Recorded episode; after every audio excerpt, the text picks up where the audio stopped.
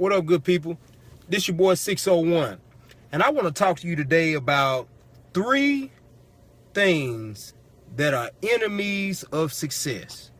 Three things. It's, it's just three in my mind. I'm sure there's many others, but I'm thinking about three that I know that I can speak for for myself that can be a major hindrance when you're trying to be successful in this world.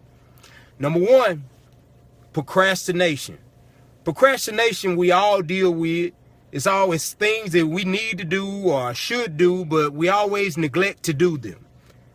Think about when it comes to writing down your goals.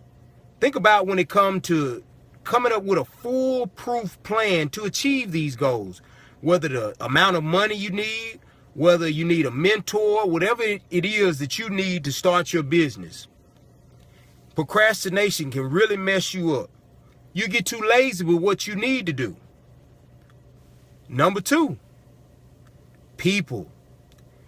People can either be a major hindrance to your success or they can motivate you. Imagine having somebody in your corner that's saying, oh, you can do whatever you want to do. Remember when you was coming up and your mother would push you, oh, you can be a fireman, a policeman, or a president. You can be all these different things. As a young child, you weren't, you were not limited. Well, why should it be any difference when you get older?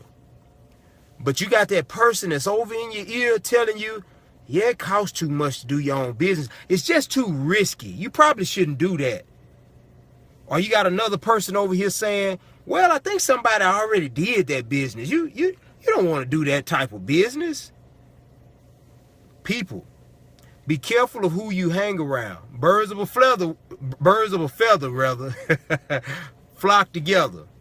So you have to be real careful when it comes to your inner circle. Number three, last but not least, your fear. And this deals with yourself the unknown. My teacher used to always say the fear of the unknown is what will get you. We're always worried about what's going to happen. Well, what if this doesn't go over well? What if I lose all this money? What, you know, job security. You got so many different reasons, so many different things that pop up in your head, but you haven't done the first yet. You haven't done not one thing to get started, but you fearing what may happen. You got to get started. Be careful and watch out for these enemies of success. Y'all stay tuned next time. I'm going to talk about the allies of success.